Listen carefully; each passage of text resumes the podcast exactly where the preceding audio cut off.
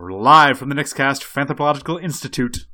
It's gonna be a pretty good show. Today we're talking D and D fans.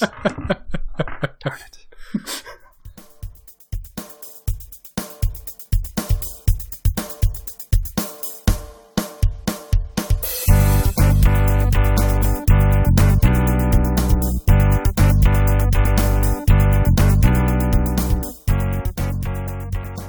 Everybody, and welcome back to Fanthropological. I am Nick G, and today on the podcast we are going to be talking about tabletop gamers. Here with me to do that are my two best friends, Nick Z. Hey everybody! I think this show is gonna be great and stealing ideas and ah, everybody. You don't ever think I'm going to pick you first. I you? never do. I never do.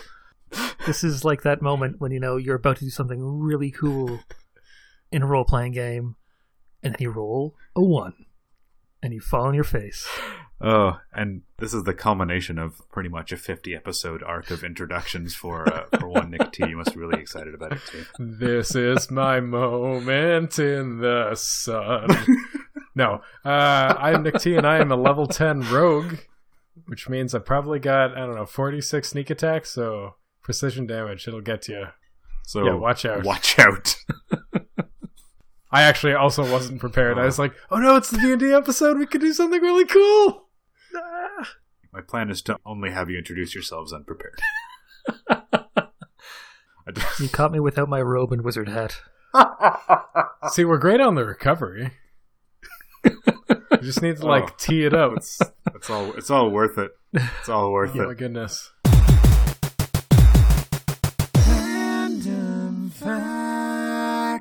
As G mentioned, this week we are talking about fans of tabletop RPGs, and to get things started, I have a little bit of history slash information in case you didn't know what tabletop RPGs are. Tabletop RPGs, role playing games, have a long and storied history, starting with wargaming, which itself has its roots in even older strategy games like chess, which originated from, uh, apologies for the pronunciation, Chaturanga, an ancient Indian game. Chess gave way to variants of chess, which gave way to modern war games like Kriegspiel, literally war game in German, which was used for training German and Prussian armies. Hmm.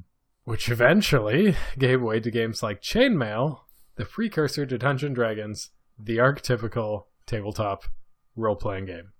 Depending on how you want to measure that history, that puts the origin of tabletop RPGs somewhere between 1974, with the first published edition of Dungeons and Dragons, and the 6th century AD. you know, no big deal. Uh, you know, on our podcast, every week we tackle fandoms that are like hundreds of years old. No big deal. It's fine. We use the word technically a lot. We're very technical people. Uh, for our purposes, we're going to use Dungeons and Dragons as the origin of tabletop RPGs, and I'm not going to lie, we're probably going to focus on Dungeons and Dragons, Pathfinder, those kind of tabletop Mhm. RPGs. But I don't think the things that we talk about are going to be too specific to that in terms of fandoms. No, no. Hmm. What is a tabletop RPG, you may ask? It is not chess. It is not Chaturanga. It is not Kriegspiel. Um, most tabletop RPGs use a set of rules that often vary immensely in complexity depending on the system, uh, where participants describe their character's actions, which is different from wargaming, where each participant often takes the role of a different military unit. Sometimes there are dice, sometimes there are lots of tables, sometimes pen and paper are necessary unlike most of the time when we do this, there's not like a really hard and fast rule Mhm. about what a tabletop RPG is, other than it's often you taking the role of a character and talking a lot. Yeah, yeah. It's like you know, people. But I mean, you can Skype in or whatever, Yeah. but uh, generally, people sitting around a table, sort of acting out scenarios in a shared universe idea. Yeah.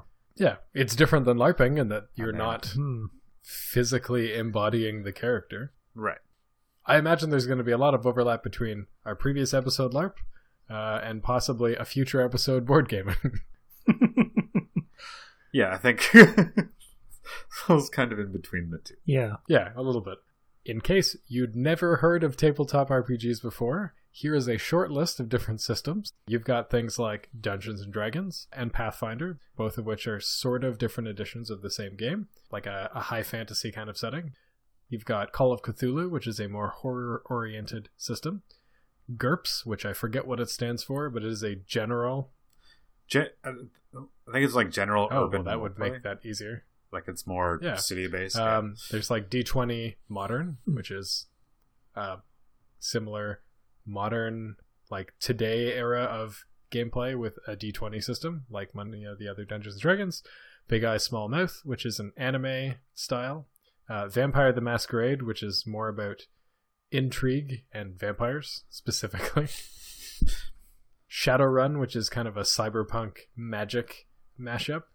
And there are many, many, many more. hmm Actually, I came across a really cool map of all the different genres of role playing games, tabletop games. oh, neat. And you pick a side of the map, and it's like high fantasy, cyber, future, etc. And you answer a bunch of questions to find out what kind of tabletop game you want to play.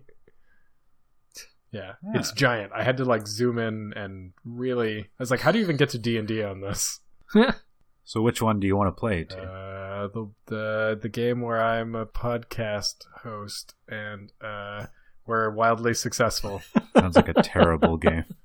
I thought I thought it was pretty cool. Podcast the game. Oh, Somebody um, has put that together ooh. somewhere. It's a shame that I forgot to write this down because there actually was a really weird tabletop game that I heard of when I was doing the research for this episode. The whole point of the game is to break the rules and like you have an authority and like it's very loose in that you can kind of define what those things were. So the example was like, you know, you're a, a teacher and you have a really harsh grading system, but like your weakness is that you have some sort of really nerdy hobby so that people can exploit. I don't know. Oh, interesting. Hmm. It's almost like a debate team, kind of, but it's it's not. It's like you're given scenarios and you kind of have to talk your way out of them in a way. Yeah, there was some dice rolling. It was kind of Interesting. odd, Okay. but not important because this is a real podcast. This is not a role playing game. hmm In terms of when has it been the most active, that is a hard question to ask. I looked at the Google Trends data. On the one hand, I might say it was probably the 1970s, but on the other hand, the data shows like a U shape. Hmm. So 2004, it was the most popular it's been according to Google, and then it's been on a downward trend until about 2004, and then it starts shooting up again. Hmm. So maybe it's getting to be more popular again. I mean, it is, but maybe not as popular as it was. Yeah. I don't know. There was the whole moral panic in like the 70s, so um, hmm Satanic panic of the 80s. Oh, man. That's right. yeah. Taking a look at the fandom around the world, uh, the top 10 countries from that same Google Trends data are, unsurprisingly, countries like Canada, United States, Australia, New Zealand, Norway, Denmark, Greece, Italy, Sweden, United Kingdom. I'm surprised Greece is on there, actually. You know, I didn't even think about that. I also spelled Greece with a Z. Like Greece? I mean, not so much now, but yes. Um, in terms of the size of the fandom, how many tabletop RPG fans are there? Uh, this was really hard to guess. Um, there's a book called What Happened to Dungeons and Dragons. They estimate that 20 million people have played the game. Obsidian Portal, a site where you can create your own campaign online, has over 100,000 campaigns.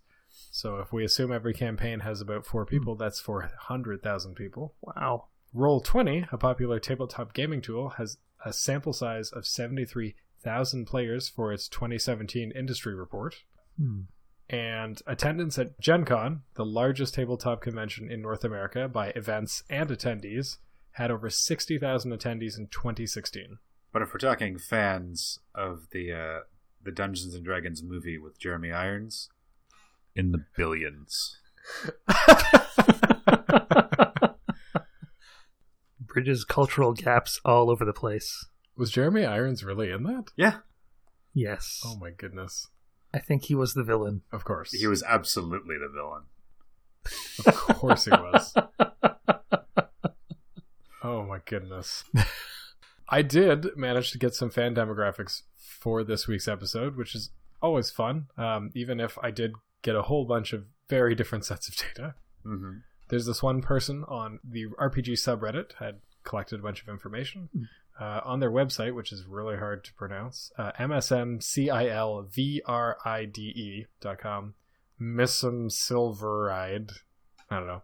Uh, it'll be in the show notes. Uh, conducted a survey, had about 307 responses. Um, most gamers were between the ages of 18 and 25, about 42% of respondents. The second largest group was folks aged 26 to 35, which is about 39%. So, like, the, those two groups, people from 18 to 35, are most, like, 80% of gamers. Yeah.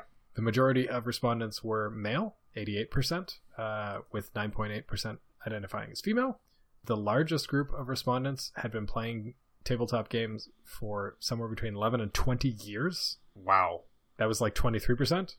Folks with 6 to 10 years experience were about 22%. And 3 to 5 was 22%. So a lot of people have been gaming for a lot. hmm I don't know what the longevity of many of our fandoms that we talk about are, Hmm. but clearly a lot of people have been tabletop gaming for a long time. Oh yeah. Yeah. This surprised me because the, the survey did have some other questions. The majority of respondents identified as role players, as opposed to like power gamers or things like that, uh, Hmm. with characters who are motivated socially, not about obtaining wealth or things like that, and were focused on creating their character's backstory. Ah. hmm You should definitely check out the survey results because you can see all the different options. But I thought people would just be huge jerks about killing things and making money. I thought it. Yeah, and more people would be about like min maxing or whatever, like trying to destroy everything, you know. But it, like, it's cool to hear the people were surveyed about stuff like that. Yeah. I mean, there might be like a like a Halo effect going on. Like obviously, when I'm playing, I'm not min maxing. I'm just Yeah. doing the best stuff. Yeah. I don't know. Survey results were really cool. There were also two other surveys, which were, I think, in the end, the same survey, uh, which came from a 1999 Wizards of the Coast survey, Mhm. Hmm. which gave a lot of different data. But what I was mostly trying to find comparative data, and the only big difference that I saw, the only difference that I particularly cared about, was it put about 19% of respondents as female. Okay. Interesting. Because I thought that there was like some bias maybe on the people visiting the subreddit. Mm-hmm. hmm and I think 20% is probably more accurate than 9. Yeah. Nine's really low. Yeah. That's yeah. I think there are way more women in tabletop gaming than like 1 in 10. Oh yeah. Yeah. I read a couple stories about women who've gotten into into D and D now, like as adults, and multiple women told stories about just not being allowed to play D and D because they were women when they were young. Yeah. oh. Yeah, because like their brother would be playing, or their brother and their friends would be playing, and you know they'd just be like, "Get out of here, sis," kind of Yeah. thing. I mean, there was an interesting stat, and oh, sweet, I can find it pretty quickly. Um, in one of those surveys, or in the analysis of one of those surveys, and it talked about like the percentage of men who were DMs versus women. Ooh. and it was big. Here it is in the the site from Darkshire.net. This is uh, somebody who had uh, gender disparity in RPGs from 2005. Um, so this is not recent, but in their article, although 9% of respondents were female overall, just 4% of respondents classified as DMs were female. Hmm. Furthermore, 30% of female respondents indicated that they never DM, while just 7% of male respondents indicated this. So there's like a big difference from that data, and I don't know if that's changed. I hope it has changed between like who is running the games. Mm-hmm. Yeah. So like not only can you not play, but you're also not running the show either. Yeah.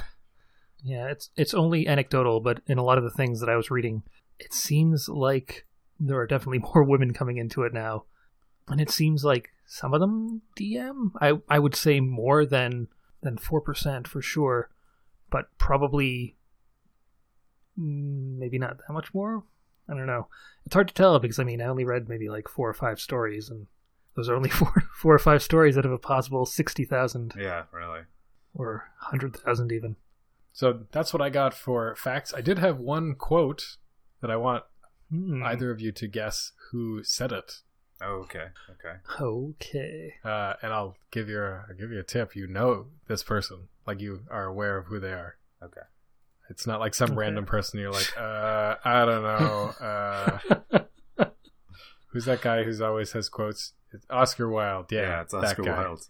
Yeah. Enjoyed D&D. Um, yeah. the quote is uh, a whole new kind of game. No board, just dice, just probabilities. It allowed me to enter the world of the books I was reading. George R. R. Martin. Okay. So he's taking the literary slant. Uh, Oh yeah. books I was reading. Eh, Say Stephen Colbert. G has got it. Ooh. What? Did you know? Nope. Oh, sweet. I know he's a big Lord of the Rings fan. I'd never heard anything about him Yeah. playing D&D one way or the other, but dang. hmm Yeah, I did not do a lot of research into that. It just came up in one of the articles I was reading, but uh, I think Hmm. that he is. So Dang. good job. I was not expecting either of you to get it because that I don't know. That's not just usually how these things work. I didn't think that was right. but no. hmm I'd come across his name a few times in what I was reading, saying he played. He's a celebrity D and D'er. So, Oh, yeah. But I just I did not see that quote anywhere. I mean, to be honest, I found it in a really it's just in some random article about it's like here's how you do tabletop gaming, and I'm like, great, amazing, man. I've got a whole new kind of game for us. It's actually an old game. Ooh. oh. Okay. Yeah. Yeah, famous last words. What? feel like I've been tricked. Yeah. I'm sorry, but if you've been tricked, uh, you might want to rethink your life choices. No, let's just do it. Let's just play the game. Yeah, okay. That's okay. Let's play a game, a very dangerous game. Famous last words. Things that we said about this week's fandom from last week before we had done any of the research. G, since I think, I don't know, you're at the top of my list. Thanks, man. Yeah, no worries. you had asked, has Stranger Things given a resurgence to tabletop gaming? What did you find? All right. So, like you talked about a little bit, I checked the trends. And according to the trends, hmm no. Not really. It, it's not it's not increased Google searches significantly for D&D, let's say. Uh, the biggest spike I saw that was not where the data began, because the data begins on, like, I think its highest point. The biggest spike there was March 2006, which was the release of 3.5. Okay, that makes sense. But, and I would say much more interestingly, I found an article from our very own CBC What? Whoa. from but a week ago entitled Thanks to Stranger Things, Business is Booming for this Canadian Dungeon Master for Hire. what? Yeah. Oh, yeah. Oh man. and uh, it's a great article. We'll uh, link to it in the show notes. But uh, it's like he is that. He is a he is a DM for hire. What? Because he's been into it since high school. He's now 45, and he's been really uh, enthusiastic about it. And what was it his first first group who paid to play with John were a production company that made music videos. They had so much fun in John's dungeon that they were inspired to make a D&D themed music video for the Toronto band Bad Bad Not Good. Um, but then he says that after Stranger Things aired, he had lots of like people of like the next generation hiring him and talking to him about it, and that it's really got people interested in D and D. So the stats don't necessarily bear it out, but like this is definitely like a certain individual who really saw it firsthand. Hmm. The, the quote was: "The TV show Stranger Things really brought a lot of younger people into this community. A lot of people didn't didn't really even know about the game until that show came out. Yeah. So yeah, it was uh, it was really fun to find that. And Yeah. it, the, the article says that as far as he knows, he is the only person who does that. Does games for hire? DMs for hire, yeah. Ah, there was an article in the New York Times. Man, I don't remember where I found it. It was talking about somebody starting a board game cafe and bringing people in to run games, but I don't know if they're doing it for Hmm. hire. Oh, yeah, fair enough. They might just volunteer their time. Man, oh man, yeah. I don't know. I I get it. I wouldn't want to DM. It's a lot of work. It's a particular brand of crazy. um, All right, in in different brands of crazy. yeah. Speaking of different brands of crazy, Z. Yes. Z's question was, I think, not actually that crazy. Uh, is there much, if any, crossover between fans of things like Warhammer and Pathfinder? do people tend to play one or the other? Very straightforwardly, very to the point. No. Wait, what? What do you mean no? well, okay. My research for this took me to the straight dope boards. And on said boards, basically, I found this this thread where people were talking about it, D and D and Warhammer specifically. You can find that link to that in the show notes.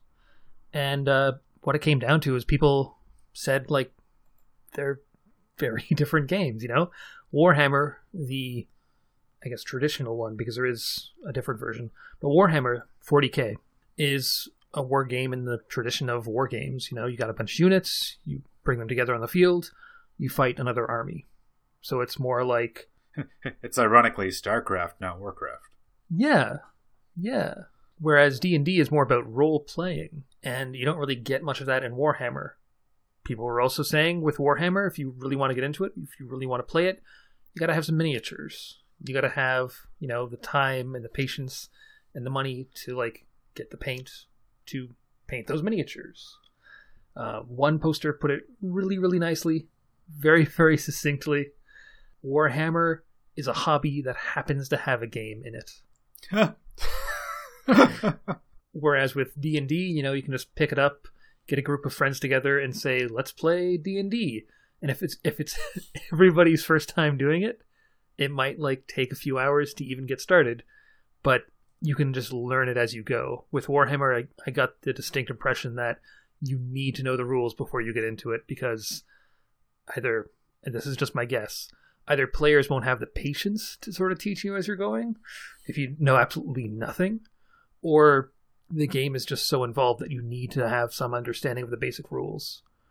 However, I also discovered that there is a Warhammer Fantasy Roleplay game, or WFRP, which is basically a D&D style game in the Warhammer fantasy universe.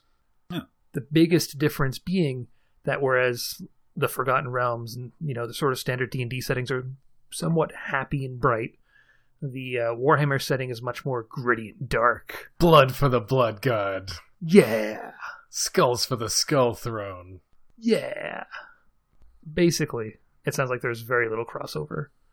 I found one poster who said they'll play both, just depends on their mood. That's Yeah. That's fair. Good for that person. I assume that there would be overlap because I know people that do that, but like Okay. there's we- we talk about fandoms being related, but like that doesn't mean that like every it would be cool if we could say, well, did you know that if you're a tabletop gamer there's a 33% chance that you're also a fan of I don't know, Frozen? That would be cool. But Sure. we don't know that. Yeah. So Maybe. Depends on who you are, RP. like a wizard that specializes in abjuration evocation yeah ice evocation yeah new campaign Yeah. i'm on this. You know what? Not not doing this. My famous last words. Yes. uh, we're also pretty straightforward. Has anyone adapted dragon ball as a tabletop game? Uh, i found out there are actually i guess two different answers to this both of which are yes. Oh, there is a i would say official and i only say official because it's a like a published work as opposed to something that somebody made on the internet there was a pen and paper rpg released called dragon ball z the anime adventure game. Oh, uh, it was published by r talsorian games and it uses the fusion d6 system. I thought that maybe i should look it up and i didn't so too bad. Hey. I did also find on the RPG subreddit that a bunch of fans also made their own RPG, and uh, you can find that in the show notes if you want to play. Hmm. Uh, there was also a number of different suggestions as well, but the features of the system are a dynamic D10 battle system, six unique races, built-in training routines, signature techniques, four unique talent trees, over 26 Hmm. different skills, transformations, fusion, Zed soul implication, and much more. Dang. Jeez. I don't know, it could be could be fun. I didn't look into it because honestly, as soon as I start looking, it probably would be the most of my research just reading about that. Yeah. And uh, I didn't really want to spend all my time doing that. but yeah, Dragon Ball has not one but at least two tabletop style games. Go get your Kamehameha on. Ah, that'd be so cool. I don't know how the role playing part would work because it'd mostly be like, how do you take like high speed combat and turn it into something meaningful? I don't know. You know, it's not important. Mhm. What is important is why people do this. Why? Well, see, the answer to the why is obvious that they're all worshiping Satan and are going to hell and need to be purified by God's holy light. No, that is not the why. That's not the why. Huh, here we go. But if I was to be slightly less facetious, maybe people are fans of tabletop RPGs because it's good for you. what? What? Have I gone too far down the like sincerity spectrum? I'm like being too insincere to make this work. Well, see what you got. hmm Okay, so I found an article entitled From Tabletop Tribe entitled Five Reasons Why Tabletop Gaming is the Best Midlife Crisis You Have. This was just one of the sources that I found to tell me that tabletop gaming is good for me. It cited that it is better and cheaper than the pub. It is fairly economical. It keeps your mind sharp, and it's a great alternative to the dating scene. Interesting. Man. But if those weren't convincing enough, there was a different article, the Lifehacker article, talking about the top five benefits of hmm. tabletop gaming. It helps you boost creativity, social skills, teamwork, problem solving, and it's fun. Hey. So, like, the real question is why don't you like tabletop gaming, nerd? Ooh. Whoa. Whew. Flip. Whoa. Oh. Flipping it back. Guys, I'm rapidly going Oh, through boy. too many, too many different moods. It's too much going on. Too much going on. I'm very sorry. Yeah, it's just a different way to be social. I mean, you could say that playing other characters makes it not, but it is. Like, you know, you wouldn't be on that by yourself. hmm You know, it's shared storytelling, which makes it very exciting because you don't control all of it. No. That was a big part of what I had found too. That there's like that collaborative storytelling element to it. It's not just, you know, it's not just like with a book where you sit down, you read it, you're just kind of talking with the author in a, in a sense. It's not like a video game where you're just sitting down and I guess talking with a development team. You're just sitting down and like talking face to face with real life people. Yeah. Well, and it's more than that because they're people that you might know or you might not, but they're not necessarily behaving in a way that you know them to either. Yeah, so you Hmm. are interested to see what happens. You're like, wow, I didn't know that G could be so awful. That's right. Then he like gets out his rogue and he starts murdering and cannibalizing people and man, that's a whole side that I don't want to see anymore. Could you please cut down with the murders, G? Nope. okay. But I mean, that is the unexpected element of, of shared storytelling. It could go very well or very poorly, but it's all about making this interesting story for all of you, and that interest can be in a number of different areas. yeah. Well, that came across as it's a story with no audience. Hmm. Like, but every, everyone else is the audience, but the, but are also contributing at the same time. Yeah. Like the world's best improv group. Depends on your D and D group. Yeah, I guess that's true. I mean, you don't you don't have to improv, but you do, as you said, you have to solve problems. When you hear, you know, you got something coming. Nothing happens. Was something going to happen? Who knows? Ah. Guess you'll have to find out. No, don't roll it again. Stop it. Stop it. yeah, it's it's it's problem solving because you have you have all these tools at your disposal. You have all the people in your party, and they all have different skills, and they can all you know be put to use in different ways. But at the same time, there isn't always like a bunch of backstabbing and everything like that. But like, it's not just a matter of we as a party have these assets. There's more like you know individual character responses and Mhm. like what different characters' goals are, and you know the fact that you're dealing with with individual characters who are people. yeah. It's a very like complex situation. There's a lot of things in the mix, but like essentially, it's just you know social interaction in another place with other people. Hmm That other place could be your living room, or could be, uh, you know, the the plains of Middle Earth. I mean, it could be. Could be. I mean, that's another interesting thing too. When you're talking about what the appeal of tabletop gaming is, of tabletop RPG specifically, you have like this whole range of verisimilitude, right? Hmm. There's a whole range of truthiness. How appropriate. Yeah, that seemed apropos.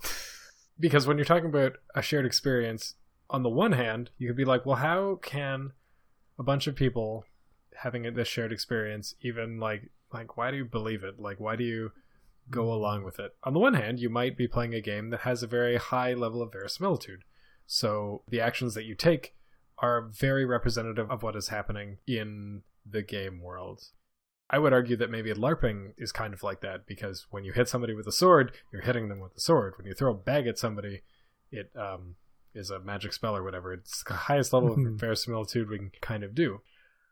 But on the other hand, you have like a lot of complex rules to simulate things. Mhm. But you can also have a lower level of verisimilitude where you don't have skills, you don't have character sheets, you can just be role playing in an extremely loose way. Like a, a very short set of rules that's like you have a race and like just tell me your story or whatever. Because not all tabletop RPGs have a huge 280 page rulebook to describe all the different nuances of gameplay and it's exceptions based. So if anything changes, this rule overrides that rule. Um, they don't all have that but like that difference in verisimilitude i think helps people kind of get into it it's like how do you get into this like well because it's very realistic how do you get into this it's like well because it can be what we need it to be i don't have to worry about can i swing off of that rope no because i rolled too low on a d20 i guess you have this magical person called the game master or the dungeon master whichever who can make it the right level of realness for you as a player Hmm. Yes. So yeah, it's like it's basically whatever, as you said, whatever your group needs it to be. Hmm. Like you don't have to follow any of the rules you don't want to. You just kind of have to agree that everyone's playing by the same rules or non-rules, right? And if you just want kind of uninhibited role play, you don't have to do combat or whatever. Yeah. Just to story tell and, and, and have a good time. You can do that. So like a lot of rules because they want to execute a lot of like complex stuff. like oh i take this guy and monkey flip him against the wall which sends this chandelier crashing onto this guy which makes him like okay Rube Goldberg of Corpses. we can try and do that um but yeah it's but like it's it's ultimately sharing imagination Yes. it's if you if you can th- think up something basically you can find a way to kind of fit it into the game comparing it to like um, video game rpgs it's like you have like an infinite amount of choice basically Yeah. because the game interface is the dungeon master and they are a person who can react and change things on the fly and decide things so it's not pick one of these three options it's what do you want to do Yeah. hmm It's like, what if you had a fandom that consisted of, and this is not exclusive to this, but like where the transformative element was the entire element. Hmm. yeah It's not because there is obviously a large curative component, and there are more rules than just like make up whatever you want. in in any given system unless you're just just doing role playing which has no tabletop component whatsoever Yep. unless you're doing that it's highly transformative make your character how you want to do it live the character how you want them to to be if something doesn't fit within the rules like just talk about it with the dm and suddenly it happens uh, or maybe it doesn't but or maybe it half does i don't know you have a magic wand that can bend the probability of things whenever the DM feels like it or it's funny. Yeah. Depends on what your group's all about or what you're all about as a player, right? That's um because it's not like it doesn't start with like what do you want to do like ever. It's usually like, oh, you walk into a tavern and the, the barkeep is over there, and there's some people in the corner playing cards and stuff. So it like kind of gives you parameters in which to decide to do mm-hmm. whatever you want to do, and that's where the dice come in as well, basically. Yeah. In games that have dice, they're just a nice abstraction for Like I need some things that can happen or some way to determine a success. I don't need like oh like this is the exact right value. Maybe, but like you just need something to add some randomness which exists in real life Mhm. and exists in the game Yes. world to make things feel real. Because if the DM just like has a literal script of things to do, it may not feel real, may not feel exciting. One thing that I found interesting in the research, which I stumbled across by accident, um, Google has like a now page and it will recommend stories for you Hmm. based on your interests. I guess I entered like role playing or Dungeons and Dragons or video games or something. And I came up with an article talking about how to make the worst possible, in particular, Dungeons and Dragons game you could possibly make. Hmm. And I expected it would. I ex- okay, yeah, yeah. I expected that it was actually. I have lots of riffs for this. Cool. I expected that it would be. It's like, oh yeah, like railroad characters and uh, railroading is is a narrative thing where you force people along a path. Yeah. For those who did not know that, um, so in storytelling, it's especially where you're a player, it's like you have to take this option. Feels like your autonomy as a player is kind of like not all there. Yeah, but it wasn't railroading characters. It wasn't any of that. It was trying to do a horror campaign, Horror campaign. a horror campaign. Okay. Oh wow. it talked about a bunch of different types of horror elements that are important. Um, there's like shock, like something's terrifying because it happens suddenly or Mhm. abruptly. Yes. There's this sense of disgust, which is a very visceral reaction. Like it's it's hard to do that in a in a lot of tabletop role playing games, like especially Dungeons and Dragons, because it's like usually the dungeon master, the game master, describes the things that are happening to you. So in order for you to be repulsed, um, and it talks in more details about how repulsion differs from other types of fear, you need to like have that visceral element, and that's hard to do where you're imagining it, and it's hard to be shocked when you are just given all the details all at once. Um, but more importantly, it's hard to build a sense of dread because dread is this tension that something bad is going to happen that eventually happens. yes. Um, there are other campaign settings that do a better job of this, like Call of Cthulhu, because they deal with literal, like, unknowable beings of pure. They make you go insane. Right. Yeah. And so you're constantly questioning what is real and what is not. Um, and that is a lot harder to pull off in Dungeons and Dragons. So this is what I was talking about with, you know, how to have the worst Dungeons and Dragons game. But those are other things that, like, are appealing to the game. Yeah. Yeah, I, I you said the worst Dungeons and Dragons game, the first thing that came to mind is you got six people playing characters, all of them chaotic neutral rogues. It's like, I do what I want. Yeah, this is great. That's great role playing. Like the, Just doing whatever. town guards tell you that nobody's allowed over here on the grass. You're like, oh yeah, yeah. Walk Watch on me on the grass. And then I walk off on the grass. Z, what would your worst D and D experience be? Um. Oh boy. Not oh enough swords. I'm guessing. Dinosaurs. Not enough Not swords. enough swords. Not enough Yeah. swords. Not enough swords would be pretty bad. I gotta say. He's gotta have that uh, that Scramasax or you know What? a little dagger. All bladed weapons are banned. Even spears. Even spears. Man, oh man. It's mostly quarters in a sock. So is this like some sort of cyberpunk setting? yeah, it's uh, the year 2017, Oh, oh, oh. and America's gone to. shit. Or is this the Tapper tabletop RPG? For those of you who remember the PC game Tapper. Like with the beer and the serving With the people? beer. Somebody made an Yeah, RPG yeah. out of that? Well, I mean, just like uh, quarters in a sock. You know, Uh, Yeah. if the bartender yeah. doesn't have access to a behind the counter shotgun, you know, it's a pretty good backup. Uh, that's some DLC that you buy in a separate spot book. oh Oh god. man, Tapper deals. D and DLC. Ahem.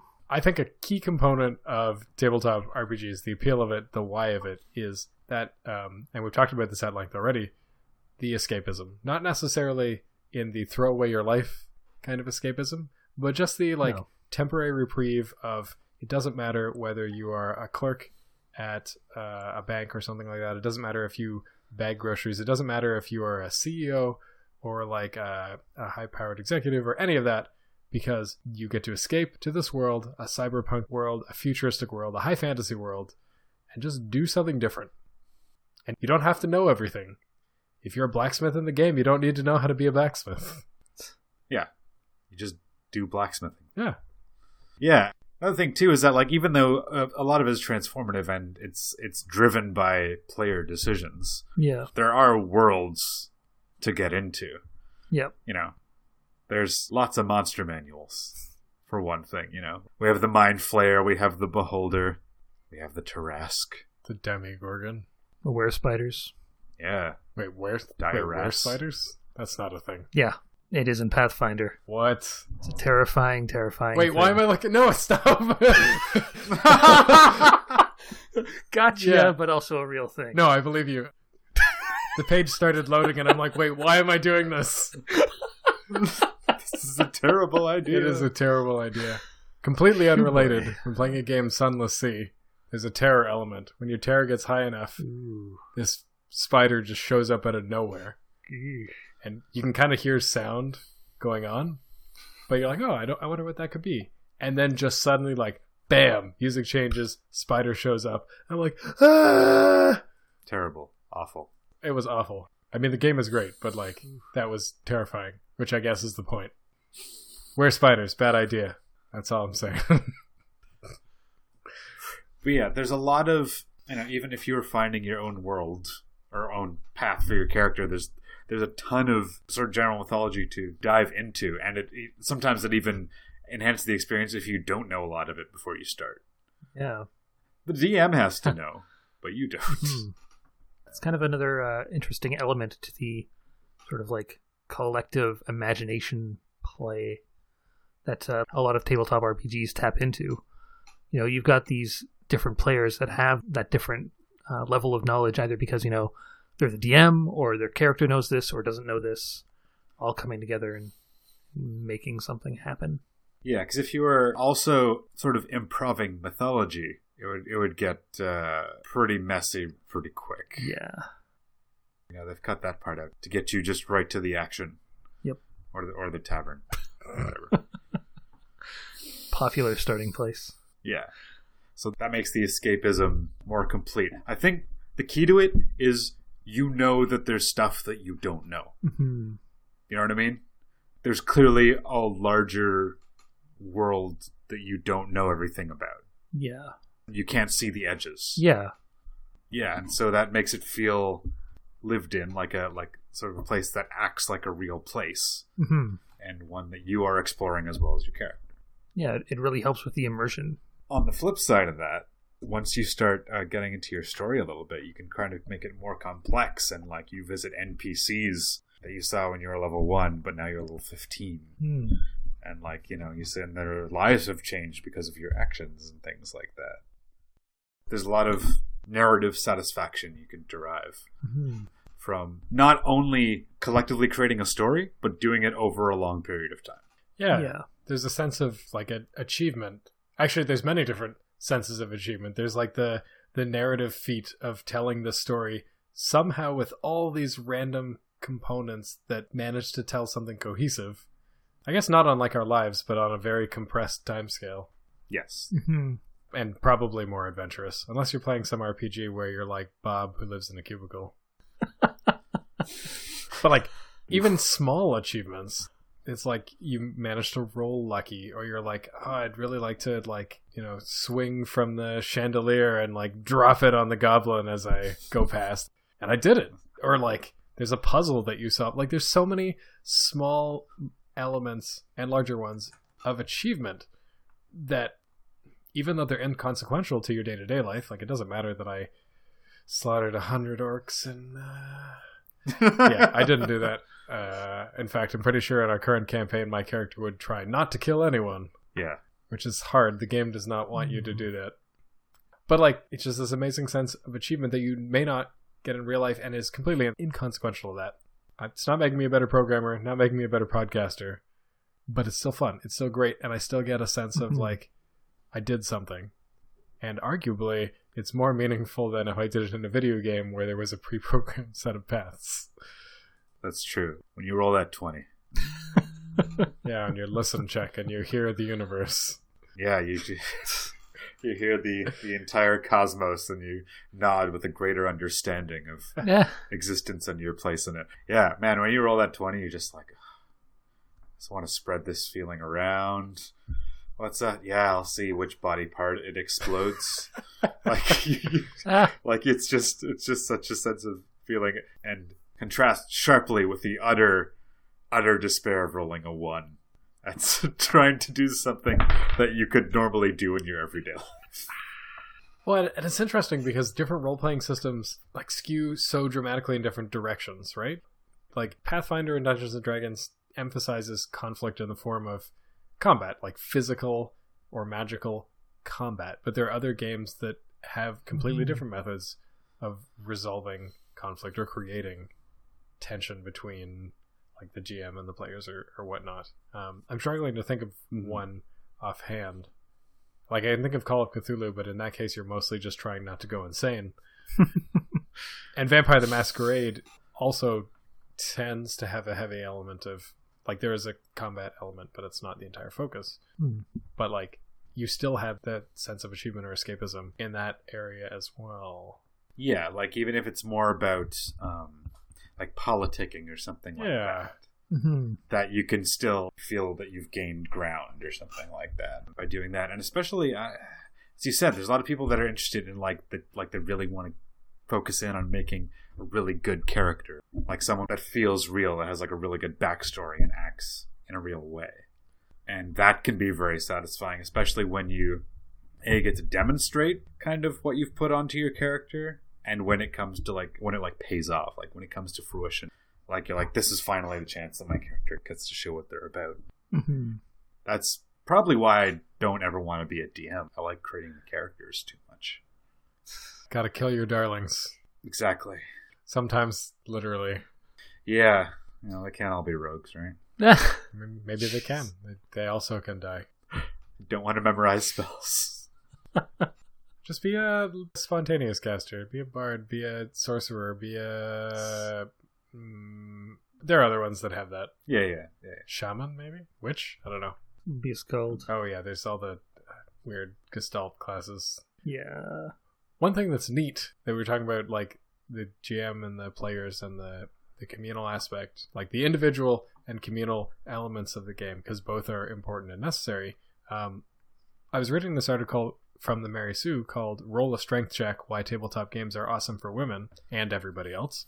And uh, it pointed out something to me that I hadn't thought about, which kind of distinguishes, you know, tabletop RPGs from even like MMORPGs and um, online games and any games where different people are interacting with each other in competitive or cooperative ways.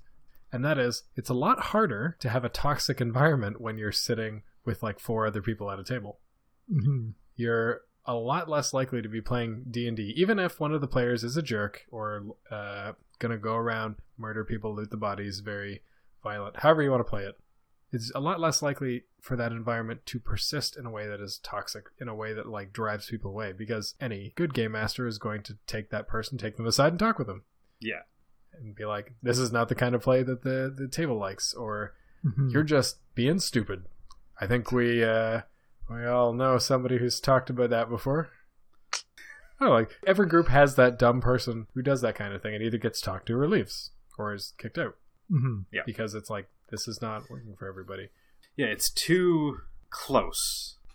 Everyone's working together too much for that to like be sustained. Really, you could have one reasonable person in a group of people who are who are kind of being d bags, but that's probably not the group to D and D with. Mhm. But yeah, like you're collaborating too much for dickishness to uh, survive. All right. Um, we've kind of touched on it, but like, I've got a question for the two of you.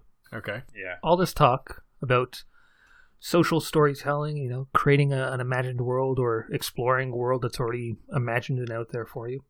If all that's part of tabletop RPGing, why aren't tabletop RPGers, not to say they don't, but why aren't tabletop RPGers instead just doing fanfic? I don't know if you've tried to write a book with two other people before, Z. but it's it's not that easy. Yeah. Yeah. I mean, there's also a difference between writing a fanfic is taking mm-hmm. a very specific story. All right. It is having actions take place and describing them in a very specific manner. It is not the same as your imagination. And to compound it, you're working with other people. Notwithstanding, you might actually be very bad at writing. Not because you can't imagine things, but because it's hard to take thought stuff and put it into word stuff. Mhm. And because maybe you're you have a disability or something like that. Or maybe you're more visually oriented or whatever. Role playing is not the same as writing fanfic. They're very different. There's a world that you kind of like travel through and like shine a light in different spots, but that's not the same as writing that down on a page. Uh, let me respond with different things. Ooh. Ooh. Uh, a lot of people probably are. Also that. Uh, I don't. I don't see why not. Uh, we had one game I played. We had somebody writing down kind of the plot as we went on, and he turned it into a an epic. Secondly, because it's the act of collaboration which makes you want to play D&D in the first place, and you generally don't do that when you're writing. It's part of giving up some of the control of the story Hmm. innately when you play a tabletop game. I guess there's also a different sense of scale too, right? Like when you are talking about um, writing anything, you are omniscient. You can take the story literally anywhere. Even if you share that power with somebody else, you can take it literally anywhere. But when you're playing a role playing game, it's very unlikely that we're going to start by going into the dungeon and then literally the next minute be like, oh, but that was in media res, so now we're going to jump back Yeah, to the present. Like, you can do that in a story, but a role playing adventure is mostly a linear adventure. that'd be interesting though. It'd be hard. It'd feel like playing a flashback in an RPG or something. Like Yeah, exactly. I mean, there there's some bits that you can do, like you can take characters aside and have them do events and have those events affect the game later. But like fundamentally, it's it's a lot more linear, and you I guess you can write a linear story, but you can also tell a lot different stories than a, a linear adventure. Mhm. I have a question for you, Z. Oh no! I mean, oh yes. Sure. Why did you say fanfic? Well, I should have said fanfic or RPing, but I mean they're they are again different. But do not avoid the question, Do not uh, obscure the evidence, I mentioned that because of an an article I found. Let me just find it again here. This was not rehearsed, Yeah. ladies and gentlemen. Wait, we have rehearsals, guys. Have you not been telling me things? I said this was not rehearsed. All right, all right. It's from this. I've never met him before in my life. Who are these people? Um, anyway, I asked that question because of an article I found called "Of Fanfics and Role Playing Games: Two Sides of uh, the Geekdom Coin." Found it via Fanlore, so Is it a Bitcoin? it is it is not a Bitcoin. This was written long before Bitcoins. It was written on LiveJournal in 2005. Ooh. Oh, perfect.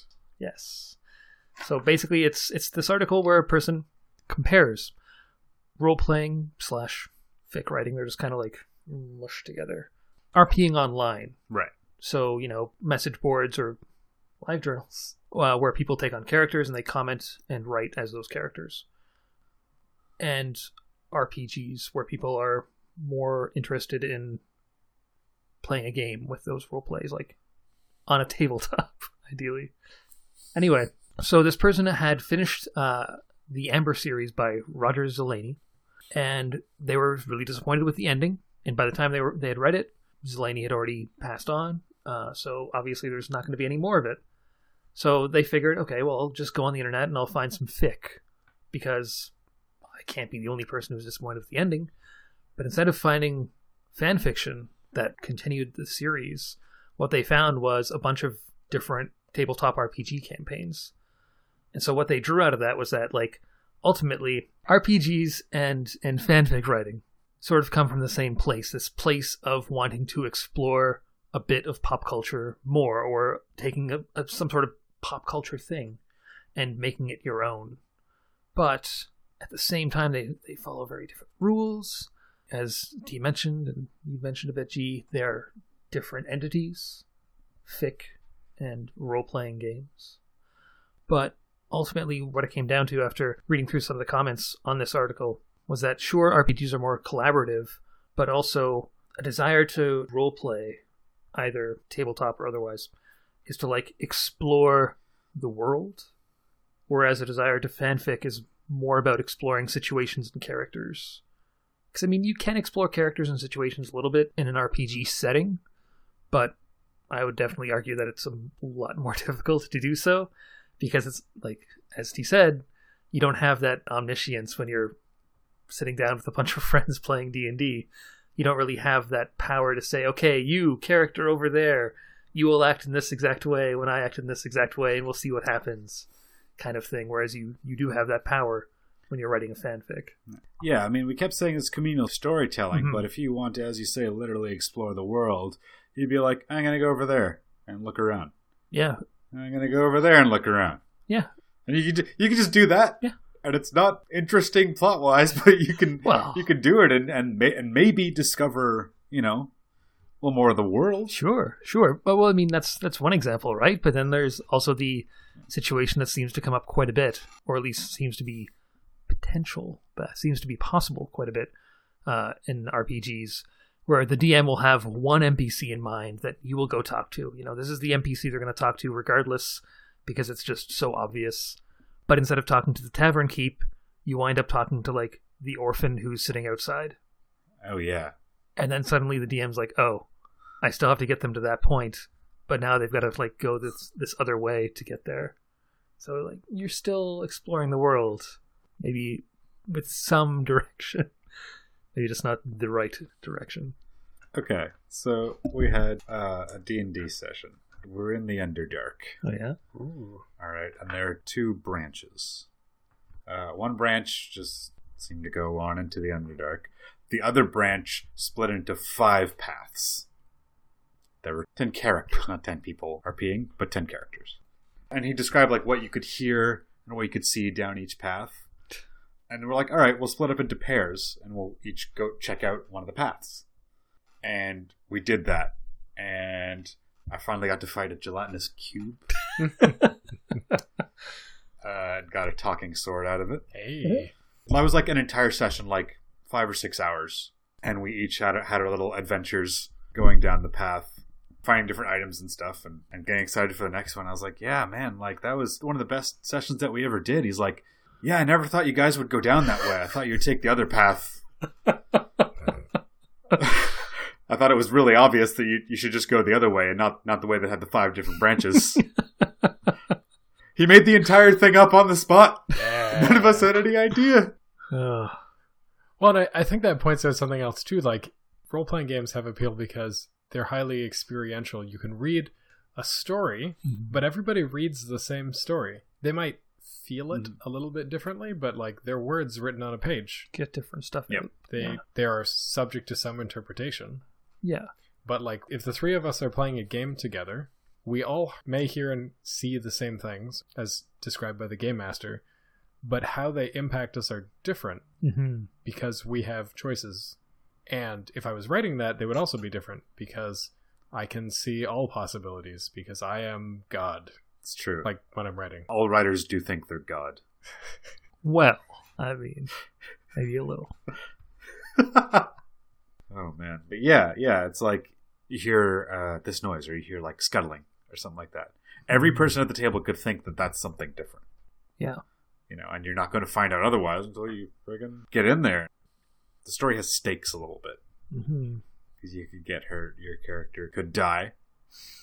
You know, a char- another character that you like, someone else has, could die. A beloved NPC could die. Don't fall in love with NPCs, guys. No, It's not Barry Blue Jeans. the very same. Johnny Leatherhead, no. Are you talking about Gridiron Jones? yeah. Gridiron Jones. I always get those two mixed Never up. forget. Hardly knew ye. Tabletop RPGs are just this really unique experience that are hard to replicate in any other way. They're a type of interactive storytelling mm-hmm. that is as freeform as you can get. Yeah. Yeah, really. And Uh, you mentioned this earlier, Z, and you might have saw, saw the same article that I did. It talked about like the importance of it being like face to face. Yep. It's weirdly intimate in a way that if you're doing like a like an RP online, it wouldn't be. No. Because RP online, you like type it out and then you like sit there and think, oh, what if I use this word or like what if I what if I changed it to this? But like face to face, you're still really interacting with people, Mhm. and you're all interacting about the same thing. It's just like like a, a fantasy thing. Mhm. Not, not I don't mean high fantasy, just like a made up fictional thing. Yeah. All right, it's verdict time. I think it is.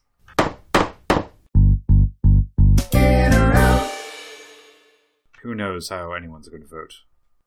Well, this is a fix, so I've already written the answers. I mean, kind of. I'm writing down show notes. In one way, I can make you all say whatever I want. Of course, it doesn't matter because there's an audio recording and a video recording. That's right. Yeah. Anything that you're hearing on this podcast, even even ahead of when we're talking, cannot be changed. We've already said it. Who wants to go first? I can be the sacrificial lamb. I, you know what? You know what, party? I'm going to. I can do this. Oh man. Let me just. Okay. All right. I'm going to start very simply by saying that I am in.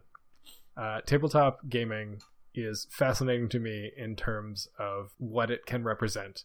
You can literally be whatever you want in almost any system. My familiarity is with Pathfinder and Dungeons and Dragons, and in that area, you can explore all sorts of different concepts of being as a person. You can be like good, evil, somewhere in between. You can be a different gender. You can be a different race. You can be a powerful wizard or a skilled rogue. Um, and that's just in one role playing system. There are many others that explore different concepts that deal with horror, that deal with insanity, that deal with what it means to be human potentially. And there's so many different stories that you can tell, but they're all set up in a way that makes it accessible and not just some perverse writing exercise. and they all do it in a way that you're with others experiencing those things together. So I guess the only way to say it is I'm in. I'm going to continue to be in. Off to my right, there's a whole bunch of Pathfinder and D and D and uh, Big Eyes Small Mouth book, which I've never used, but like I like anime, so I like it. So yeah, I'm in. I'm way in. I would actually like to learn more role playing systems and maybe even just try some different variations on ones that I played. I'd really like to play the Ghost in the Shell D20 game that somebody made. I think that'd be fun. It'd be weird, but it'd be fun. Well, dang. All right, I'll go next. Hmm. Yeah, man. I, as I said before, I like uh, creating a character. I could just sit there and create characters all day, and that would be like a game that I would really enjoy. Uh, like ah, I love that opportunity. It's like creating your own story, but on like a small level, like a potential story inside of a character. Like you could have all this backstory. It's like, oh, are we going to get to this aspect of my character? Maybe we will. Maybe we won't. Maybe it'll be relevant. Who's to say? Maybe it's not. Maybe it only exists in my head, but it informs the way that I play the character. I love stuff like that. And I like the idea of trying to create really fully formed characters and not just being a chaotic neutral edge person. like, I can do whatever I want is not good role playing. Your character should have motivations that, that inform things that they want to do. Not, oh, I'm not evil, I'm chaotic neutral. Well, if you're evil, if you if you want to do evil things. So anyway, I actually enjoy really enjoy ragging on people who choose chaotic neutral or play chaotic neutral in in a way that they're just trying to be disturbers. But you know, I was like problems committing to literally talking in character and communicating to people with, in character, and I feel like if I don't hang on to reality with one, not reality, I'm not I'm not like going insane or anything like that. But if I don't stay in the present moment, you know, at the living room, sitting around the table next to the chips, that I'm just gonna dive headlong and, and go all in on the character and just try and inhabit them, and then Man. but maybe might be too precious about my characters. You'll be like Tom Hanks in Mazes and Monsters. Mazes and monsters. exactly. But the, the, the storytelling I love so much. And then it's uh, it's people who, who are DMs are a special kind of breed because I feel like I'd miss out on all the mystery and all the exploring and the and the, like I like the mythology a little bit, but the storytelling even more. The chance to spontaneously create character arcs over a long period of time, and maybe it's just because I'm starved for D and D because there's so few times we're actually able to get together to do it. but uh, uh, I love it. I love learning more about the world and, and, and so on. So, I definitely have to say that I am in. It's a pleasure to meet you. There was a lot riding on that dice roll. What was it? It was 18. Oh wow, Oh, hey, that's pretty good. Way that in. threatens a critical if you've got a rapier. man, oh man. All right, well, I gotta say, gee, uh, earlier we heard about a dungeon master for hire. I think you could take your passion for creating characters on the road as an artisanal character creator. Oh, shoot, I shouldn't do that. See, that's your problem. You should have taken this feed instead of this feed. It works better with your character. Hey! Let me tell you about your character. Top of the line. Oh, Only the best for this guy. the best. The Best. I uh, gotta say, I'm also in. Like you uh, implied, we do tend to play D and D in the same group, usually for the most part. Um, but it's not very often that we get to play, and as it comes down to with a lot of the fandoms we've covered, you know, some of them can be kind of time consuming. And to say that, oh, I'm into all of them and I want to do all of them, you know, it wouldn't leave time for breathing or sleeping. So I, I do you want to play more D and D. I'm in in that way, but if I had the opportunity to play every weekend, I, I don't know if I'd take that. But uh, every second weekend, maybe every third weekend, sure. Um, but I, I would say that uh, I'm in also in the sense that I think it would be a little fun to run a small campaign just to test the waters as DM someday. And you're in charge of the story. Yeah, I can take back some of that omniscience. Ah, All your other jobs of think I got to roll some dice or something. hoarding it for yourselves, taking it back. Yeah.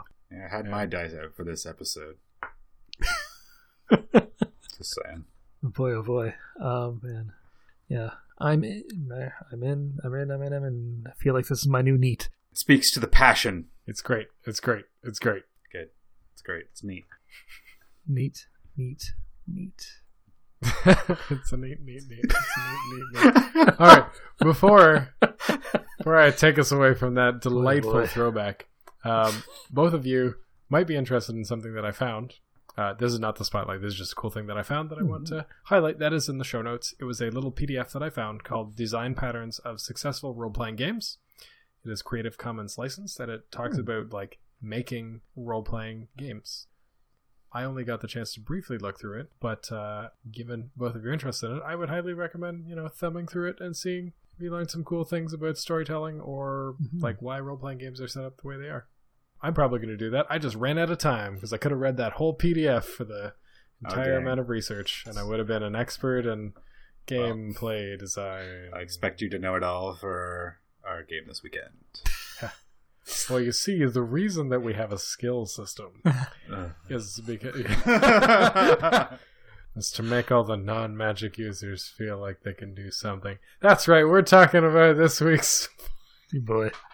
No, I can't do it. I went went too fast. now it's a great time to move to the next part of the show, which is the spotlight. The spotlight is the part of the show where we highlight really cool cause, ideally a charity, something related to the week, or just something cool and fan related. This week, I managed to find us an interesting spotlight called Gaming as Other, which you can find at strixwerks.com slash gaming. Uh, S T R I X W E R K S, because I don't know, that's what it is. Gaming as Other is a minority advocacy group headed by Whitney Beltran, aka Strix, whose goal is to make the gaming community more inclusive and welcoming towards minority members. Uh, there is a related video series of the same name on YouTube, which I will link to, and it's about six or seven, maybe eight videos long, which discusses some of the different issues in gaming, like erasure, uh, and talks about how fantasy races can sometimes be conflated with real life races and sort of the depictions of things. Uh, it's a really neat little video series. I think each of the episodes is maybe 20 minutes, and it's usually a discussion. Um, but yeah, really cool thing to check out. If you want to see more of that, you go to strixwerks.com slash gaming. And if you can't spell that, then that's okay because this will be in the show notes. There is one more thing, too, because I'm being a jerk, Hey. hogging the things. Tonight, we were supposed to have a special guest, but the timing did not work. Um, so, probably on YouTube or possibly as an additional podcast, you will be hearing, in one way or another, our special guest. um, this week we were supposed to have some guests from the Watchtower Restaurant, which is a restaurant here in Kitchener Waterloo, which is like a really cool geeky place. Um, they've got like a fun menu that's got all sorts of fanish interest. And we were going to talk with them about um, their experiences uh, with tabletop RPGs and RPG fans, but the timing didn't work out. So stay tuned. Uh, it'll either be here on the podcast at fanthropological.com or on our YouTube channel. So find out soon. hmm It might even be out by the time you're listening to this. Who knows? Uh, Time travel. I'm omniscient. Definitely not that last thing. hmm. If you're not already, head on over to iTunes and uh, hit the subscribe button on Fanthropological. You will be dropped a new episode every single Friday. And if you want to let other people know what's going on, please leave a rating or review for our show, and more people will find us. If you're already listening on iTunes, head over to fanthropological.com if you want to see, you know, all of the articles that we use for our discussion on the show. Like we use the regular internet to do our research and find all the stuff that we uh, we want to talk about on the show. So we always have full list there for every episode if you want to do uh, some further research of your own. And the podcast is Fanthropological, but we are the Nixcast, and we are available at the Nixcast on Twitter, YouTube, Instagram, and Facebook. If you want to know our latest wheelings and dealings, YouTube, I believe we you guys are going through Sonic Mania. hmm Yeah, yeah, yeah. It's a lot of fun. Yeah. It alternates between I remember that level and I kind of remember that level. I mean, there's we found out that there's only like four or five new levels. Yeah. Yeah, and and the new ones like resemble old ones. hmm Y- yeah. It's all Yeah. in the. It all looks like it's just regular Sonic games, like on the Genesis in high res. Yeah, Like the Studiopolis level look, just looks like uh, the casino level, basically. yeah, more or less. Yeah. Yeah, we got videos up every week if you want to check that out, and you can also check out uh, Patreon.com/slash The Nixcast. Right. If you haven't heard of Patreon.com, Patreon is a site where you can become a patron of artists that you like. Um, you can make a monthly pledge to help out those artists and help them create cool content. What does that mean if you became a patron of the Nextcast? That would mean that you can help us to produce all the cool podcasts that we do every week, as G had mentioned, help us to continue with the Let's Play, continue with our convention coverage. We go to a lot of different conventions. We try to talk to really cool people doing cool things, whether they be cosplayers, game developers, game designers, artists, whoever we can get in front of a camera, more or less. And other cool video features that maybe we haven't even made yet, or other cool projects that you would find out about if you were a patron of the Nextcast. Even as little as a dollar a month is hugely helpful. Check that out, patreon.com slash the Nextcast.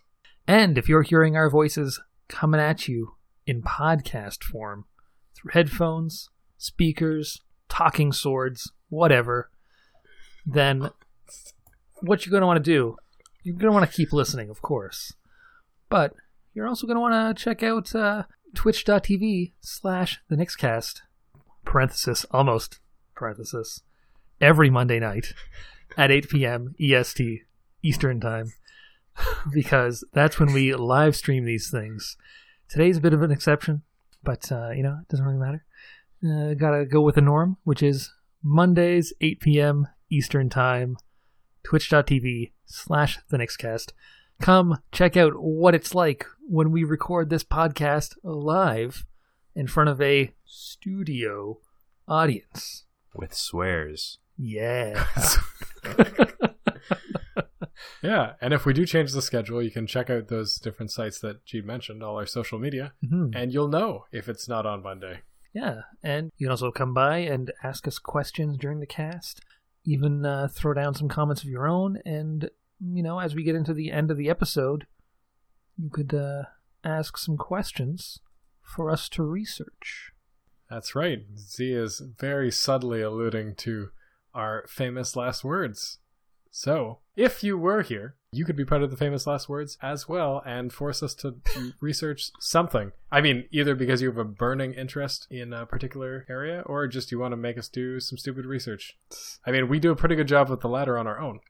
That being said, next week's fandom that we're examining is Game of Thrones. Gentlemen, what are your famous last words about Game of Thrones? Oh, also worth mentioning, just as a as a little nod, next week, being Game of Thrones, we have a special guest. We have Oh, Amin of a podcast of Ice and Fire joining us to lay down his Game of Thrones expertise, Mhm. knowledge, and uh, hopefully inside track on the fandom that we may not have. I feel like G's closer than I am right now. Maybe a little.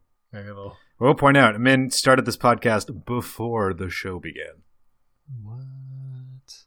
It's just how much of a mega fan he is. Yeah.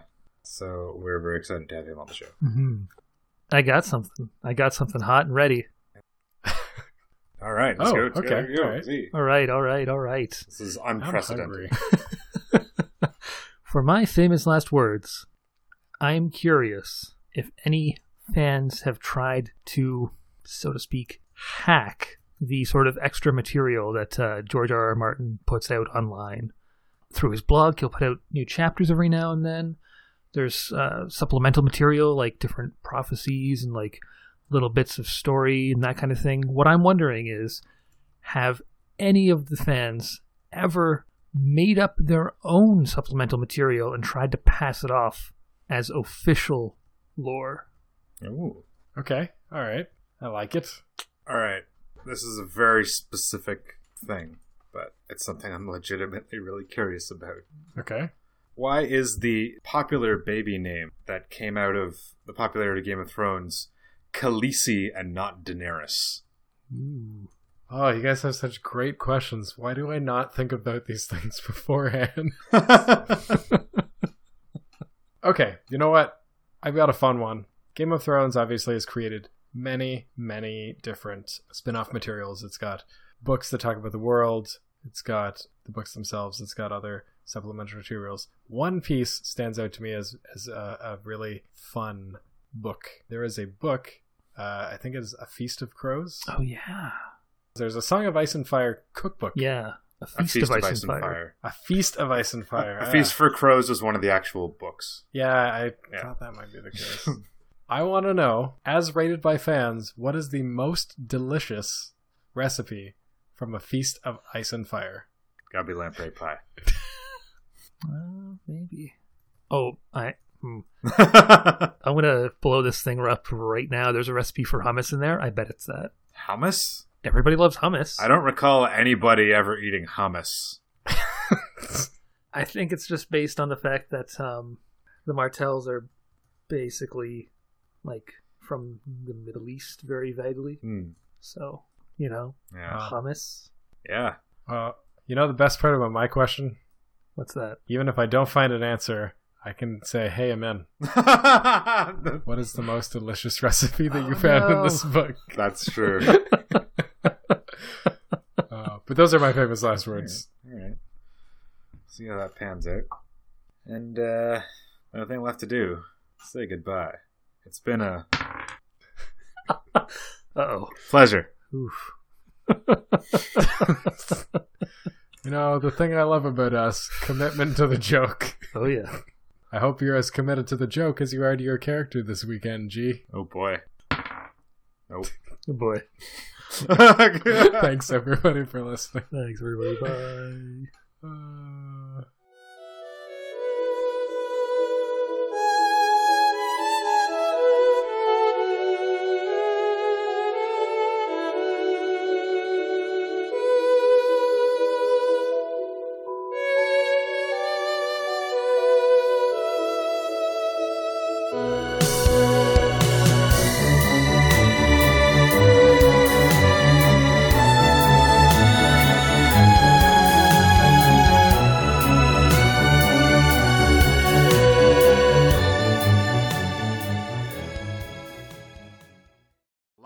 Live from next cast for Anthropological Institute. It's gonna be a pretty good show. Today we're talking D and D fans. Darn it. oh my goodness.